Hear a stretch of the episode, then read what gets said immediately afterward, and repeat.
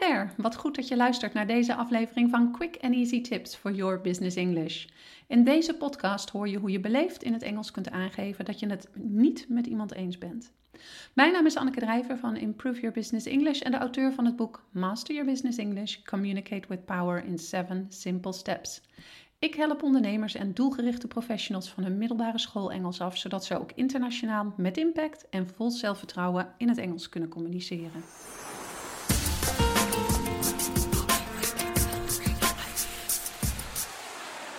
Met impact of vol zelfvertrouwen zeggen dat je het ergens mee oneens bent, lukt misschien nog wel. Maar om het ook nog op een beleefde en zakelijke manier te doen, is de volgende stap. En dan ook nog in het Engels. Het overbrengen van een negatieve Engelse boodschap is sowieso iets heel anders dan het overbrengen van een gewone Engelse boodschap. Want, geef toe, ook in het Nederlands kijk je er vast niet naar uit om in een belangrijke vergadering of een goed overleg aan te geven dat je het ergens niet mee eens bent. Of dat nu tegen je baas is, tegen een collega of tegen een zakenpartner. Het is geen pretje. Het zal je namelijk in de meeste gevallen niet in dank worden afgenomen door de ander als jij aangeeft dat je iets onzin vindt of dat je een argument nergens op vindt slaan. En al helemaal in de zakelijke context, waar je gesprekspartners niet altijd goede kennis of vrienden zijn, moet je voorzichtig zijn met wat je zegt. Als je regelmatig in het Engels overlegt, is het slim om je te verdiepen in het onderwerp. Als je met jouw basiskennis van het Engels probeert aan te geven dat je het ergens mee oneens bent, kan dit al snel misgaan. Voor je het weet zeg je iets in de trant van: wat een onzin is dit. Simpelweg omdat je niet weet welke alternatieven er zijn om iets netter uit te drukken. Daarom hoor je in deze podcast op een aantal manieren waarop je op een zakelijke manier aangeeft dat je het oneens bent met iemand, zonder diegene te beledigen. De eerste manier is: I'm afraid I disagree. I'm afraid geeft in dit geval niet aan dat je bang bent, maar het is gewoon een manier om slecht nieuws te introduceren. In het Nederlands kennen we deze uitdrukking ook. Als een klant aan jou vraagt of je iets kunt doen wat je simpelweg niet kan, zeg je al snel: Ik ben bang dat dit niet mogelijk is.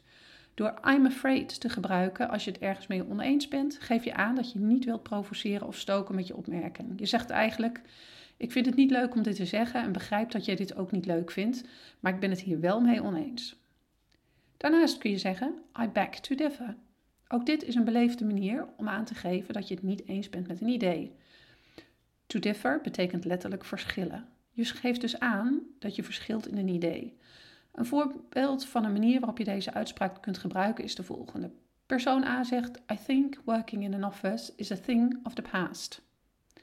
The future is working from home. Vervolgens reageert persoon B met: I beg to differ.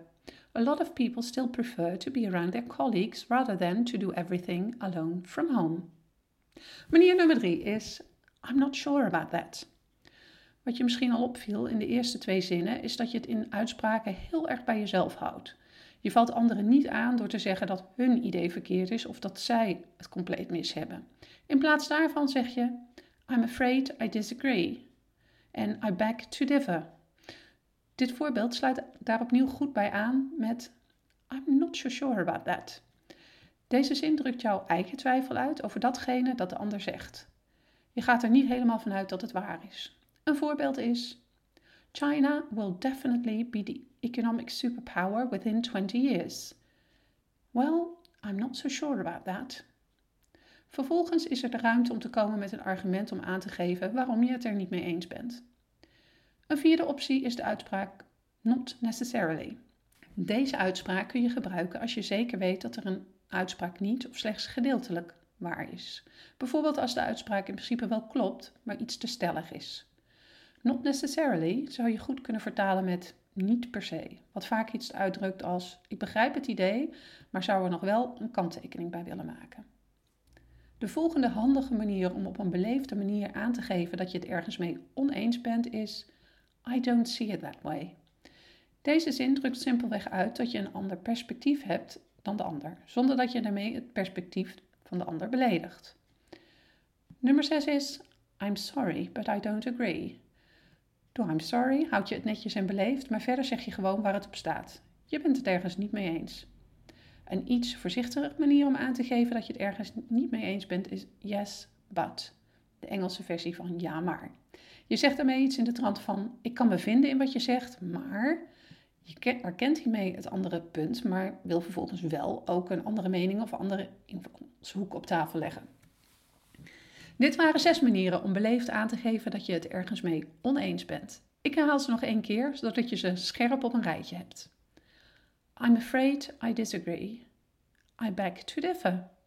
I'm not so sure about that. Not necessarily. I don't see it that way. I'm sorry, but I don't agree. Yes, but. Een van de belangrijkste dingen bij het beleefd aangeven dat je het ergens niet mee eens bent, is dus het bij jezelf houden. Je focust je niet op die belachelijke mening van die ander of op dat verschrikkelijke idee, maar zegt wat het met jou doet. De manier waarop je dan aangeeft dat je het oneens bent met de ander is vervolgens een inleiding op het argument waarop je het oneens zijn hebt gebaseerd. Wil je het nog beleefder maken? Bij bijna elke zin kun je wel I'm sorry ertussen proppen. Wil je meer tips om je zakelijk Engels te verbeteren? Kijk dan op onze website www.improveyourbusinessenglish.nl. Vergeet je ook niet te abonneren op Quick and Easy Tips for Your Business English. In onze volgende podcast hoor je alles over zakelijke Engelse uitdrukkingen. See you next time met quick and easy tips for your business English.